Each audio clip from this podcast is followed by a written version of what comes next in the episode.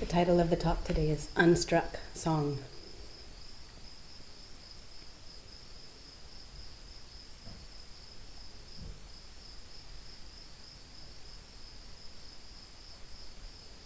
One of my favorite images from Indian spirituality is we could call it the unstruck song. It's usually called an unstruck drum, an unstruck sound, as if a sound is coming from a drum without having been hit, the drum having been hit.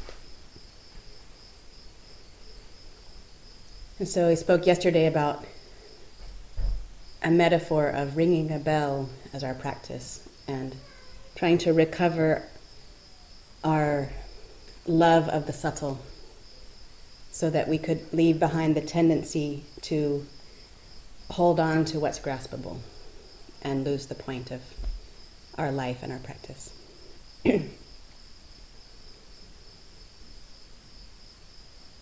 and so, just the fact that there's a phrase in the Indian languages about the unstruck sound or unstruck song reminds us that as human beings, we may have a love for a song that we can't hear with our ears, for a sound or a song that we can feel now in the room.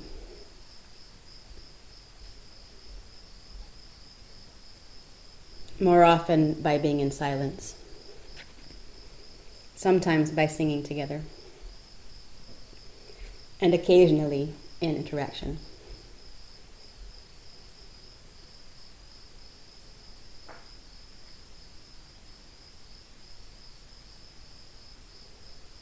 In the Japanese art of Jin Shin Jyutsu that we mentioned yesterday, where it's just hold a finger, everyone's already doing their Jin Shin without realizing, holding your ankle, your knee, wherever we touch there's the potential that that touch can remind us of harmony, can remind us of an unstruck song, a song that's going on in the background of harmony. And in Jin Shin Jyutsu, so human being is Jin, and Shin would be God or spirit or heart. And Jyutsu, we could talk about it as improvisation today or tricks.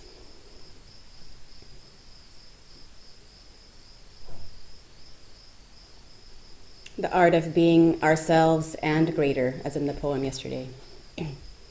Something not different from us and greater that we would be guided by. so in Jin Shin Jyutsu, there is talk of the human being having the work, having the job of letting go letting go of what's old, what's unnecessary, what's extra. So, our job is not to create happiness or harmony, but our job is to let go of what's extra. And then there is receptivity to what is needed, there is receptivity to the nourishment we crave. There's receptivity to our true nature or our deep song.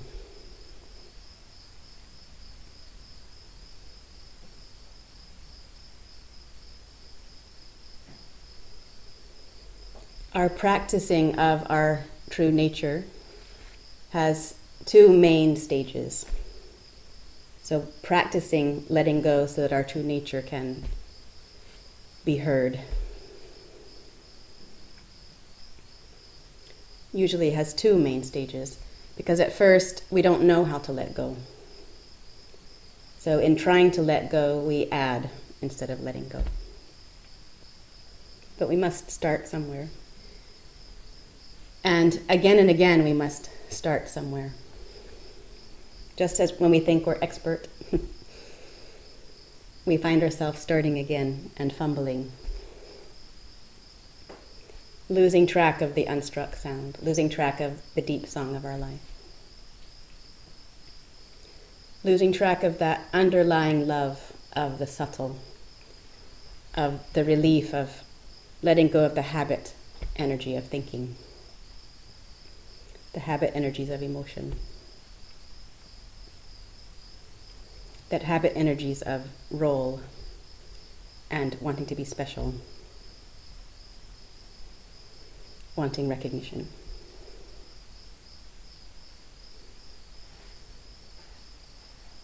So, usually at first, as we try to let go, we try to do our human job of letting go. Letting go of whatever is graspable, letting it go. And at first, we usually copy what we think relief would look like, what we think empty handedness would be like. So there's a mix of occasionally, accidentally letting go, and mostly imitating our image of what a let go might have felt like last time.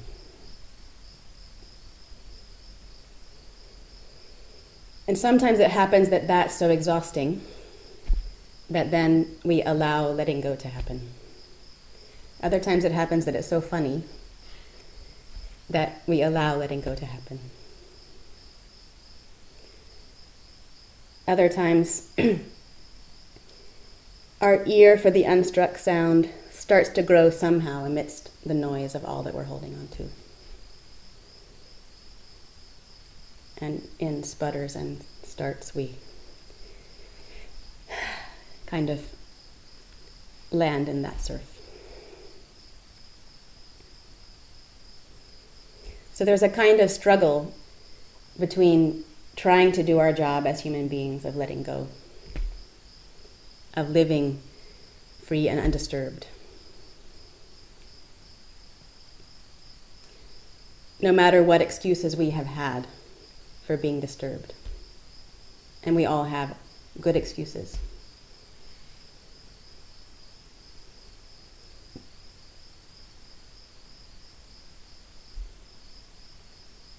If we can accept in a very humble way that there is struggle that we don't have to be involved in.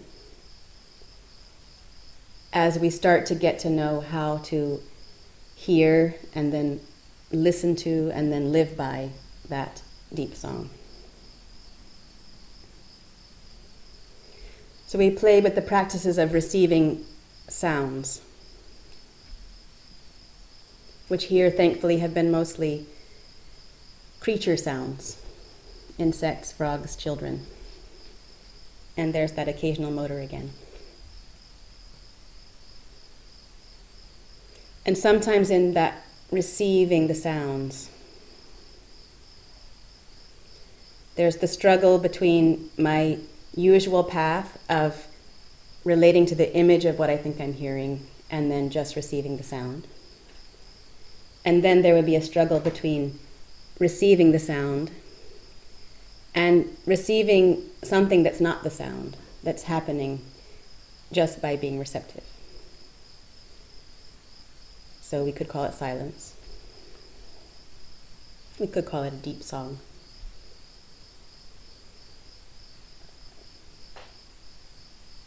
If we can allow that natural struggle to happen.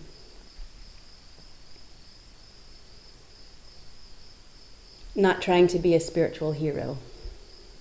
I was going to say, not trying to be a spiritual hero too soon. but I think we could just leave it at not trying to be a spiritual hero. and in Spanish, they would say, y punto, like, and that's the end of the sentence.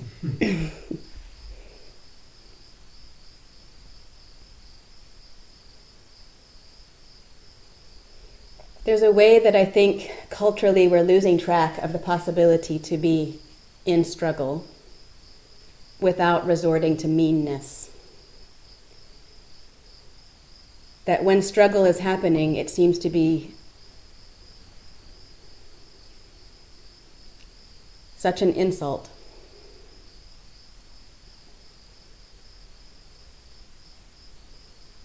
That it's intolerable.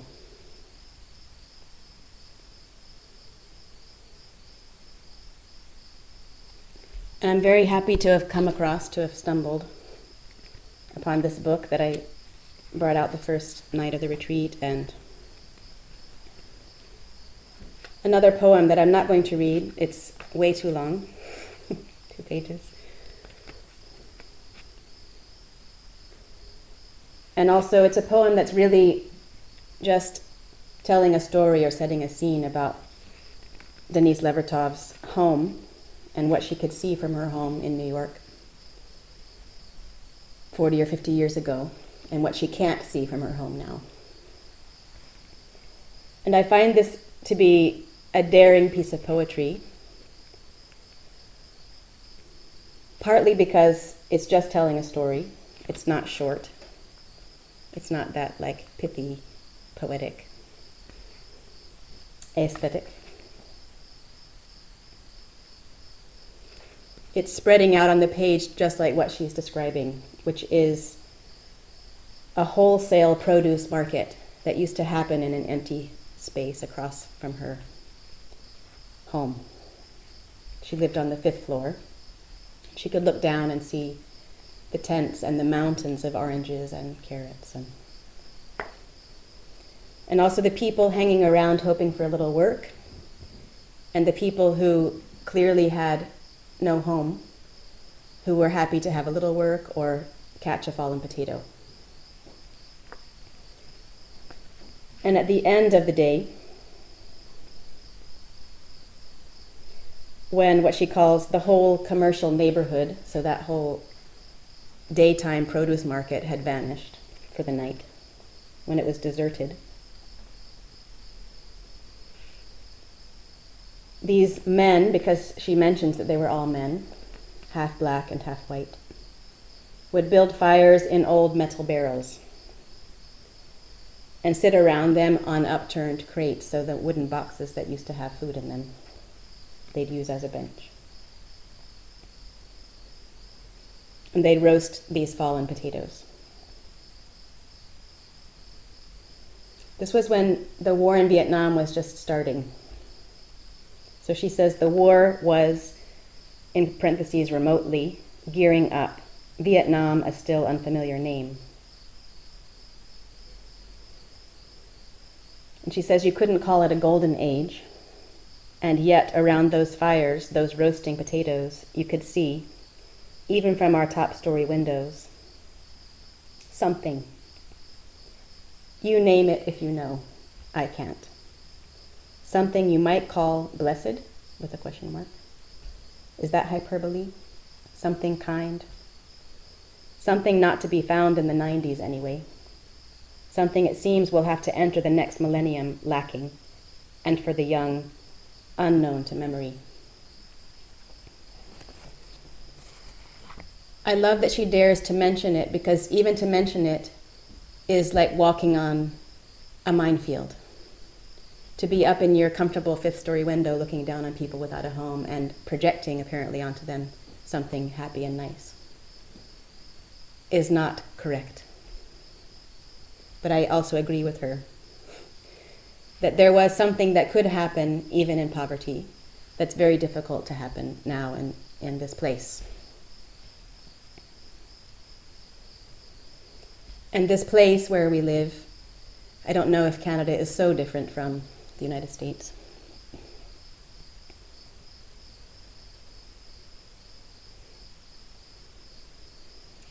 Is partly a reflection of what we have as possible inside.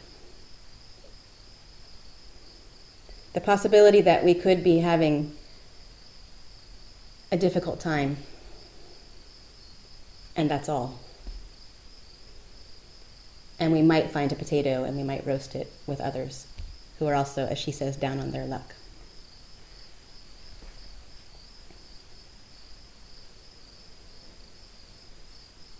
This was the first thing that surprised me in India.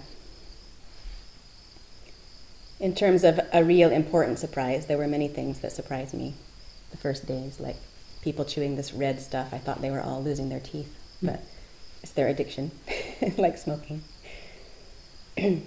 chewing betel nut. To see people who seem to have what we would call nothing, they wouldn't call it nothing they seemed to have so little that we would call it nothing. And they were smiling and playing with what they found.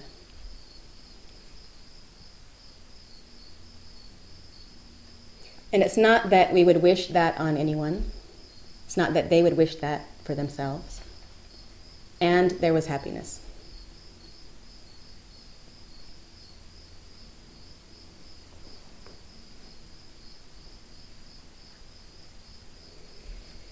And I dare say it's a happiness that we hardly have the courage to know in the midst of plenty, much less when our luck is down.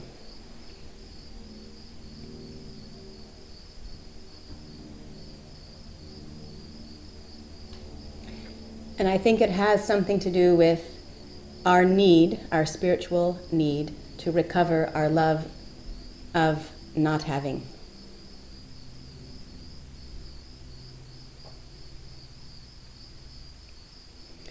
To recover our love of not needing to have, that we don't need to have it, even if we have it.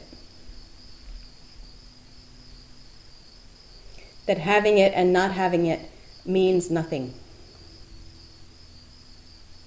Doesn't mean we're doing well or badly.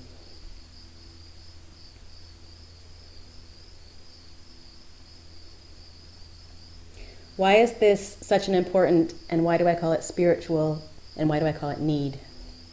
Why is this such an important spiritual need? Not just in that progression of our practice from more literal and ritualistic, ringing the bell or doing the technique of concentrating the mind, and then stepping off of that technique to the next more subtle one. Stepping off of that to the next more subtle one. Stepping off of the crutch of morality and fairness to something better than fair, better than just, better than moral, better than ethical. To dare to say that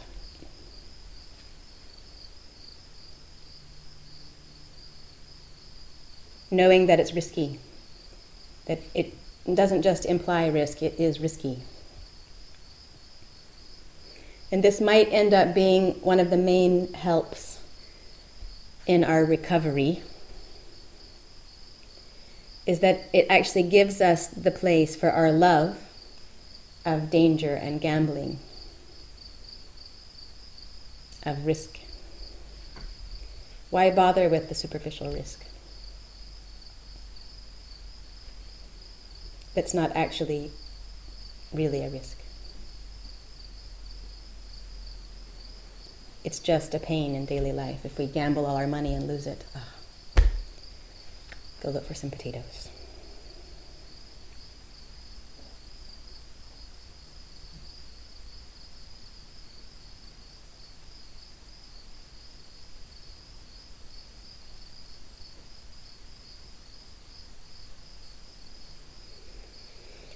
Luckily for me, personally, I have never had an interest in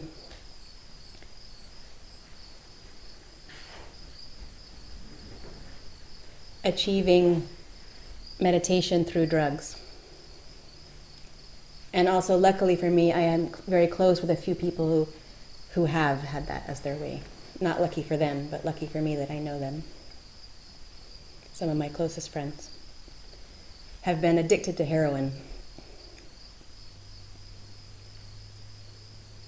And they talk about what it was, what the addiction was.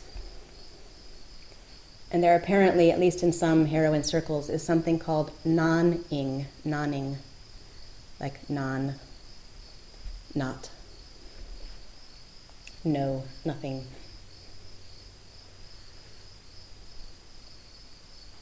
When it goes well, I guess. That that's the the draw.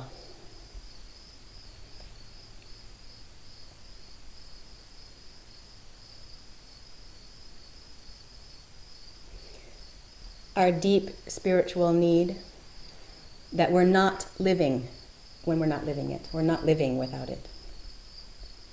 We're in that survival meanness without it. Our deep, central spiritual priority.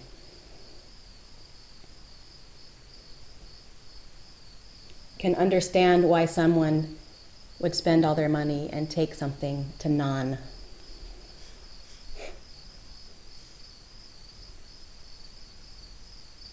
Risk their life to non. Even if clearly from the outside it doesn't actually work.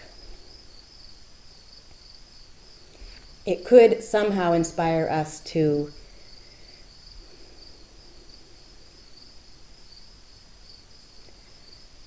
not stick with the graspable of anything, including silence. Even if, as we're here in this place of silence where people practice silence, so that our silence has been resonating with their silence from the very first afternoon in a way that has brought transformation.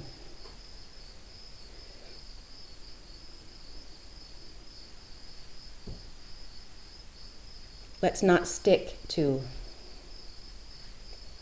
anything graspable about silence, even something so ungraspable as silence.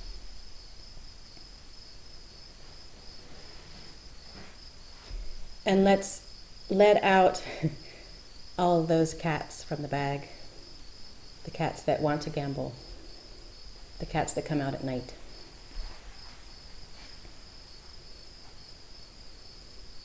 Skillfully helping them find the way to join us in our real calling.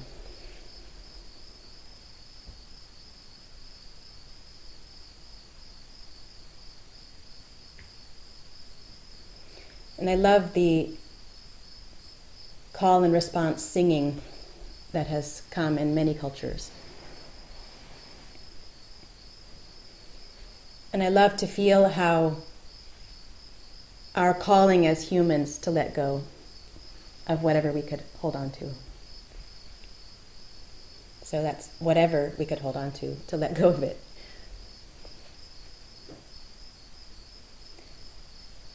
not buying into the meanness that thinks because it's valuable I should hold.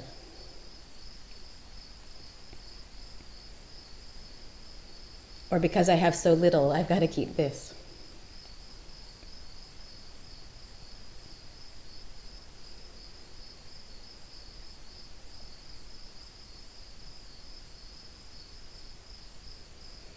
How our calling as humans, the possibility that we have the capacity to let go that we have, is a call, just like we breathe out, and that calls for an inhale. It calls for inhale, receive, just what you need. And in that, the beautiful sense of just what you need, exactly what you need, only what you need. We don't need to be busy receiving what we don't need right now, going to 10 workshops, just in case.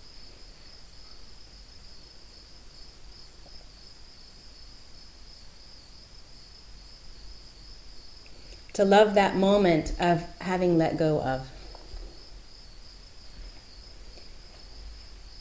In the book, The I Ching, in the English translation that I know of it,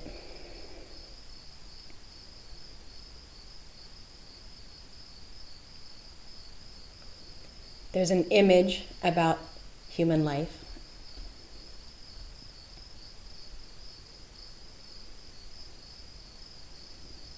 That there could be a place high on a hill that could be seen from far away.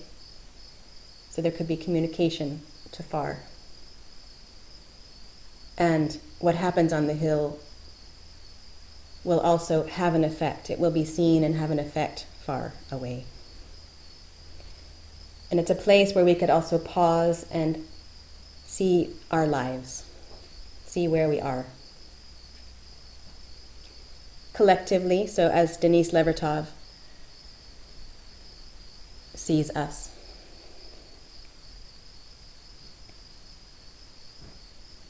And seeing our, our own lives. As someone who wants the best for us would see our own lives.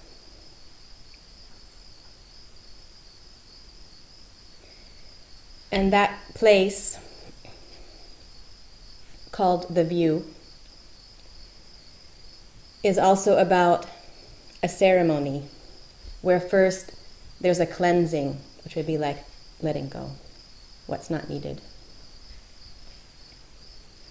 And then there's a second ceremony where there's an offering.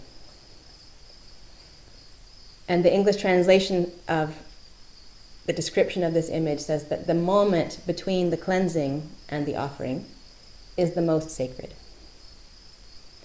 It would be for us in our moment to moment experience, the moment after we've breathed out, before we've breathed in. When we seem to be most dispersed, when we seem to be least. Could be the moment that is most sacred.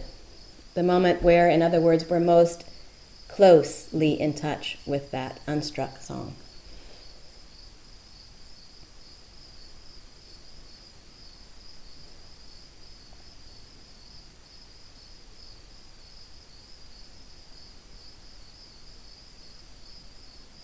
And do we know that we are a transmission?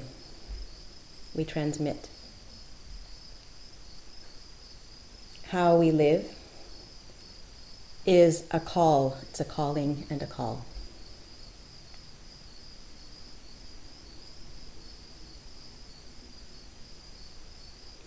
It calls for others who might resonate with that to resonate with that.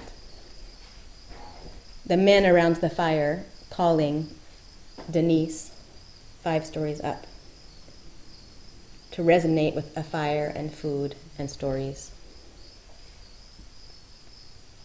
And being together without apparent hostility. And no reason to cover up any hostility that might be there.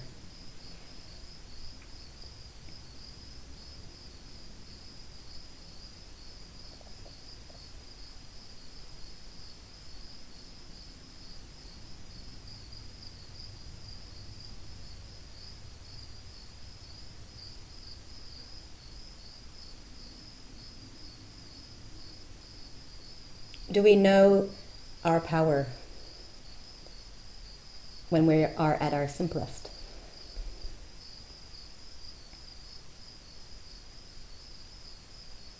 Resonating so simply with what's most important.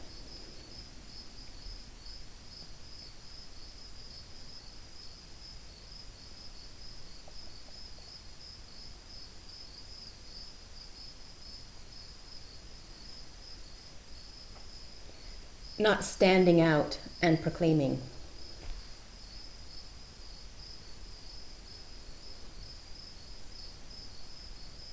But humbly and bumbling into something that can honestly, validly replace moral code.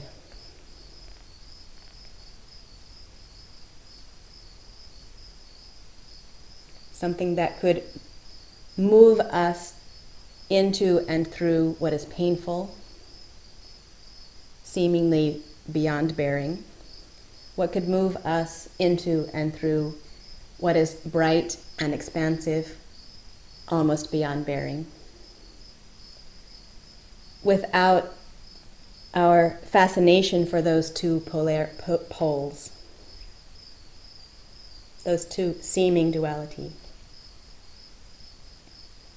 thought our fascination causing any slight hesitation. What could move us through what needs to be moved through?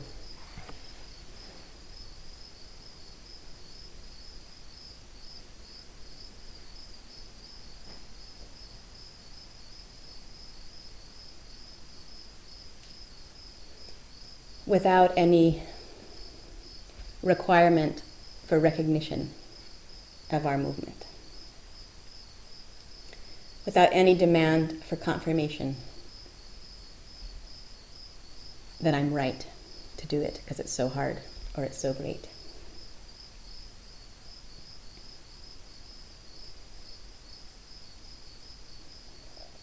And with the awe for how sometimes what should have been so much harder has ease in it, and what should have been so beautiful is nearly unbearable. Confirmation does come and is needed sometimes, but our hunger, our motivation of getting recognition is what we can let go of. right now, that's what mostly is our transmission. That's mostly what we're calling forth is need for recognition. And in the moments that we drop the need for recognition and let something else move through. It sounds simple to say, let's give up the strong code of right and wrong, and let's give up the loyalty to that code of right and wrong, and let's be moved somehow else. It sounds simple and not important enough to bother. But try it.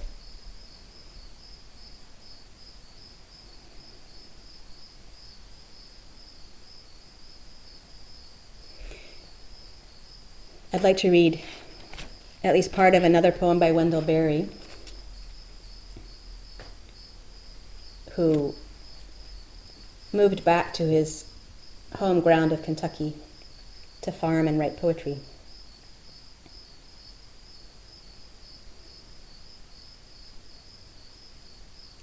This poem is called The Silence.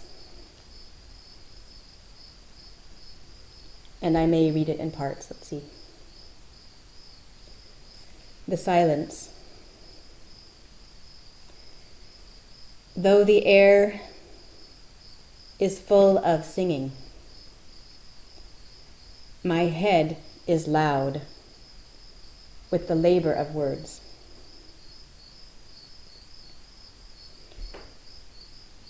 So he's talking about this unstruck deep song that can come through in an air full of singing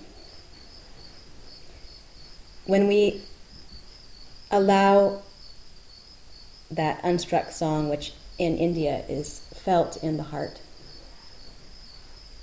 the vibration of the heart, we could even feel that silence in a head loud with the labor of words, just to be clear. But in the poem, though the air is full of singing, my head is loud with the labor of words though the season is rich with fruit. My tongue hungers for the sweet of speech.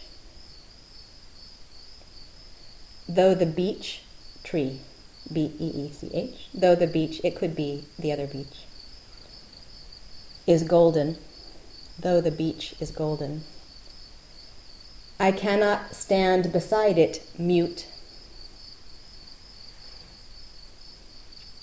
but must say, It is golden.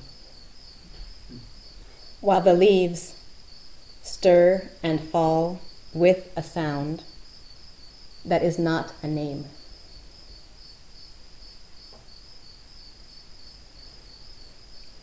I cannot stand beside it mute, but must say, It is golden. While the leaves stir and fall with a sound that is not a name.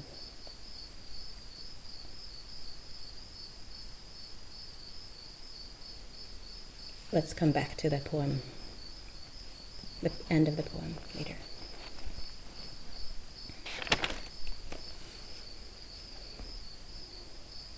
I love in this poem the sense of the unstoppability of the unstruck song, coming through in sound and in silence.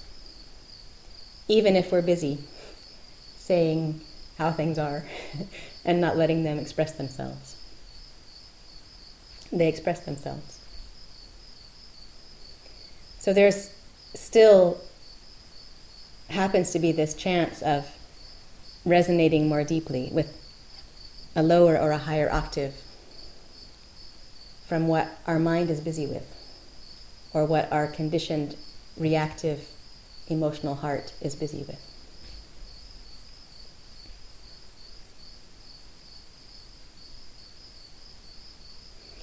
We could hear that call and allow our human response in any situation. And human beings have in any situation. So we don't need to let any situation be our excuse not to hear it. We don't need to be dismissive of the excuses that come, the reasons we hold back, the reasons we're hesitant, the reasons we continually decide we want recognition first we need to prove ourselves as special first, and then we'll let things be.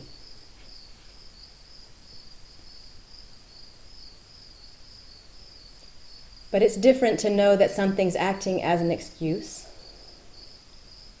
this painful thing that happened, this way that I'm not good enough, this way that I'm too good, too spiritual for this world.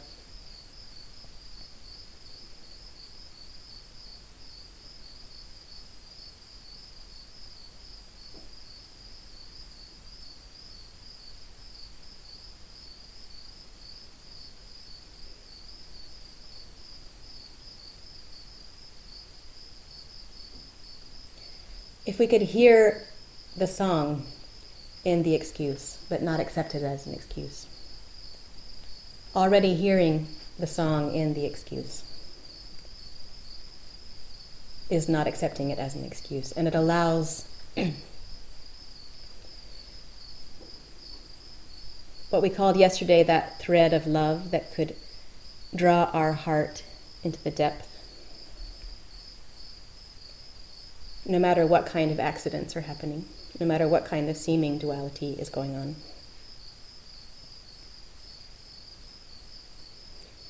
If our work as human beings is to relieve our being from what we're holding to that we don't need.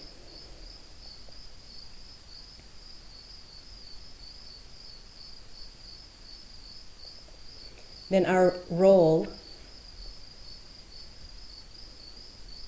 when we do our work, our role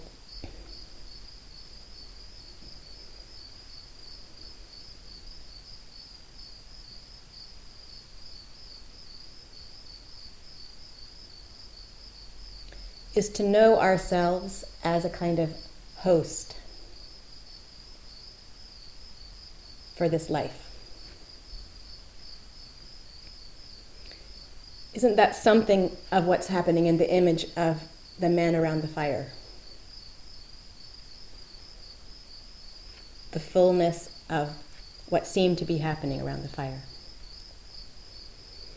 with the potatoes.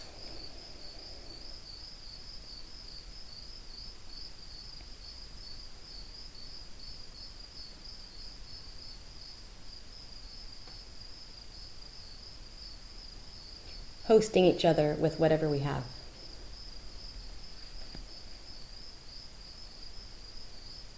And not holding back from that, it's difficult to serve in that way. To serve in that way that's not demeaning, it's not a meanness, and it's not counting what you give. Even if your mind gets busy with counting what you've given and what you can't give more, but still that movement that comes through that gives anyway. There's another moment described in the I Ching Book of Changes.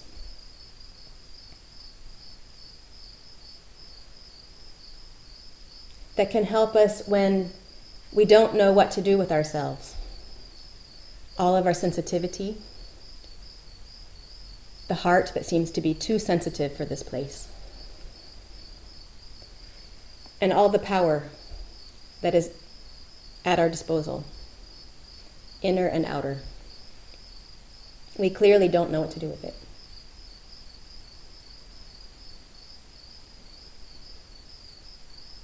And we have reason to be afraid of having power because the role models of power aren't looking so helpful, aren't looking so pretty. And doesn't that mean that it's time for a, a new role model? Haven't we done that already? In the I Ching, it talks about the only way for power to help. So, the only way to go into that gamble of leaving the crutches of morality and ritual and holding on to the externals the graspable, and giving in to our true love of the ungraspable as our medicine and our food and our water and our air. Clothing, shelter, friendship.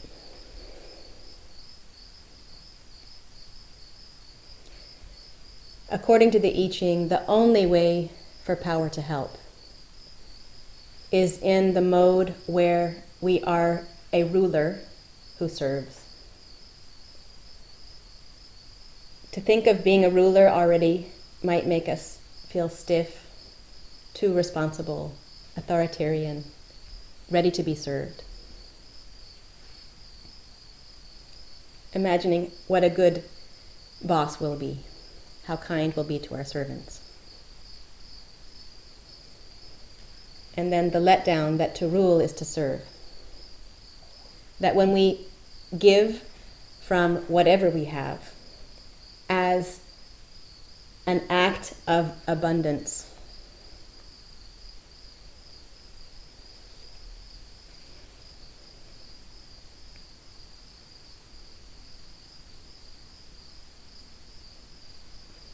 help happens multi-dimensionally not only in the one potato going from one hand to another.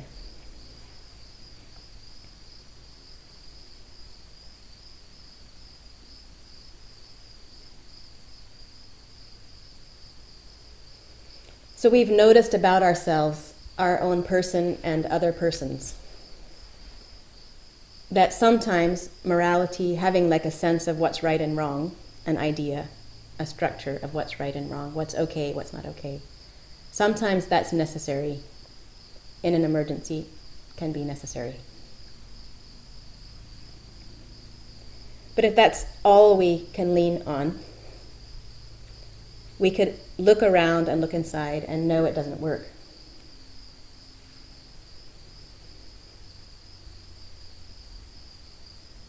We don't remember what the rules are, we don't remember to follow them. If we have to use our mind to go to the rule book and then try to get our being in alignment with that, there's too many steps to happen in the flow of life. But what could be steady enough to stay ruthlessly honest? sustainably honest. Sustainably aligned with an alive sense of what is appropriate now and what isn't. And sometimes that will be by the practice of intuition. Shall I go left or right? Shall I speak to the person or not? Shall I meditate now or later? And that's a good practice, but we could also sometimes step off of even that practice.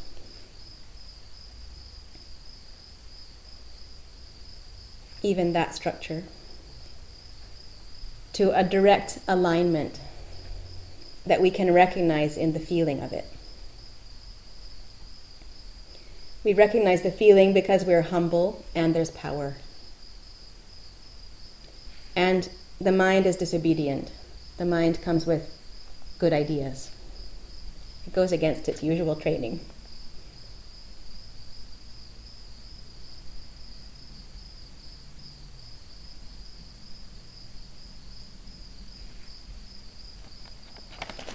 Let's go back to the poem.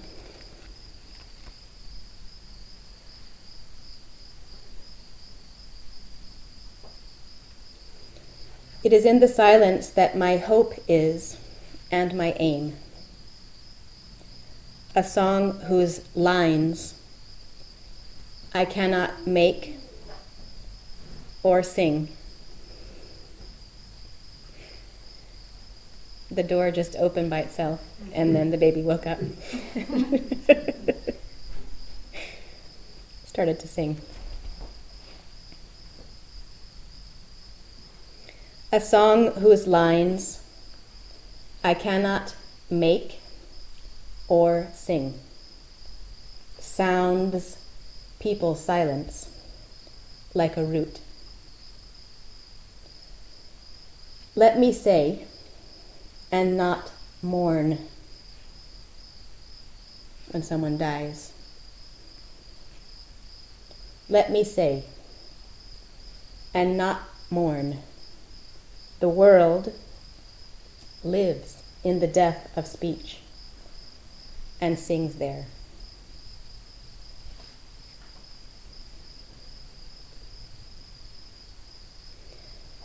Though the season is rich with fruit, my tongue hungers for the sweet of speech. Though the beech is golden, I cannot stand beside it mute, but must say it is golden while the leaves stir and fall with a sound that is not a name.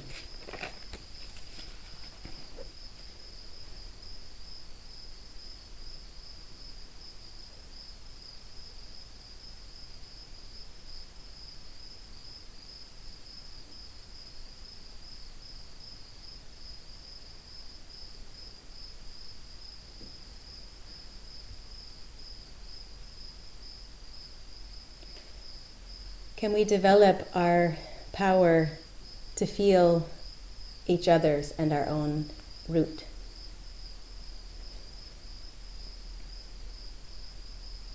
Of silence or deep song, the way that something expresses from us, something comes off of us, especially when we're not looking, especially when we're not speaking but it can come off of us even when we are. So, not sticking to the literal silence that the poet is as if calling for. As a poet, he's not really calling for silence.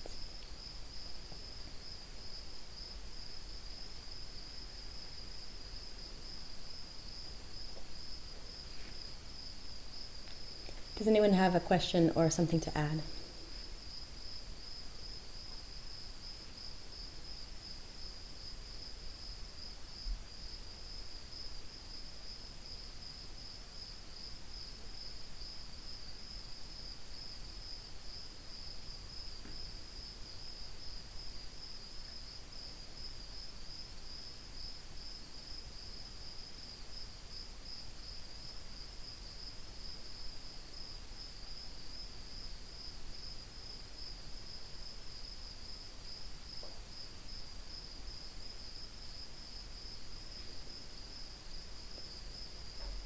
To investigate by remembering moments that you were moved, not with the motivation of getting it right, not with the motivation of the right wrong,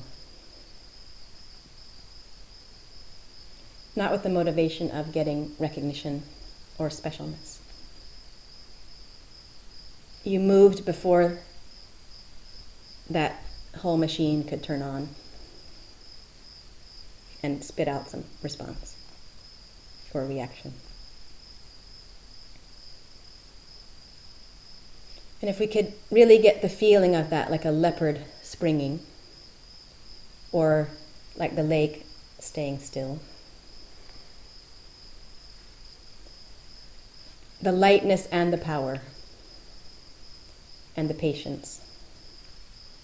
Glad patience, not like drumming the fingers patience. Like the lake is happy, well, maybe our projection, but there's a freshness about the lake being there.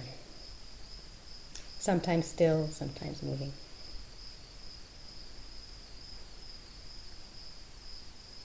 The light-heartedness. And sometimes it's good to actively investigate, like go hunting for these memories. And many times it's not. Many times it's more to offer our own sensitivity, receptivity to remember in the moment that it comes. Ah, yeah.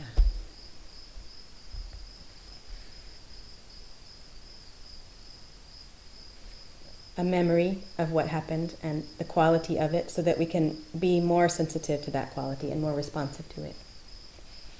The leopard, the lake.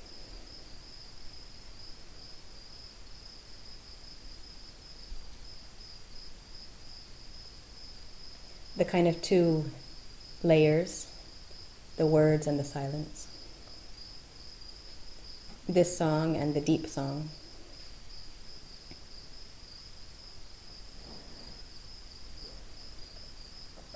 Allowing our sensitivity to spread out with a kind of authority, like a ruler. And allowing our sensitivity to be how we receive news, how we receive call, and how we allow response.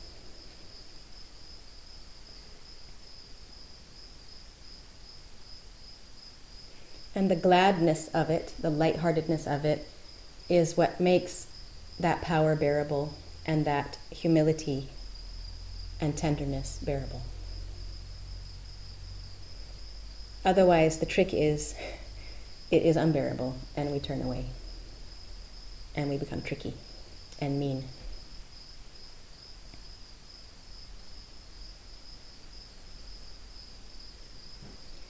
So let's enjoy the silence for a few minutes together.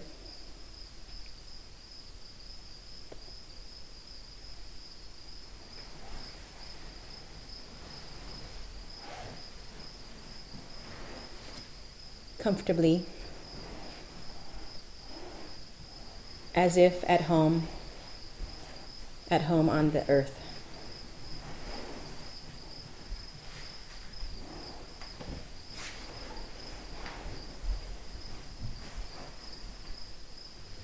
Happy to be here.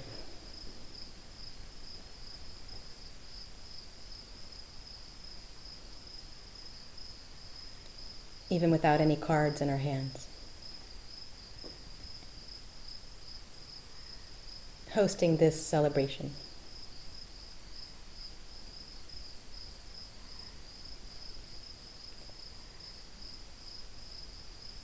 To serve this table.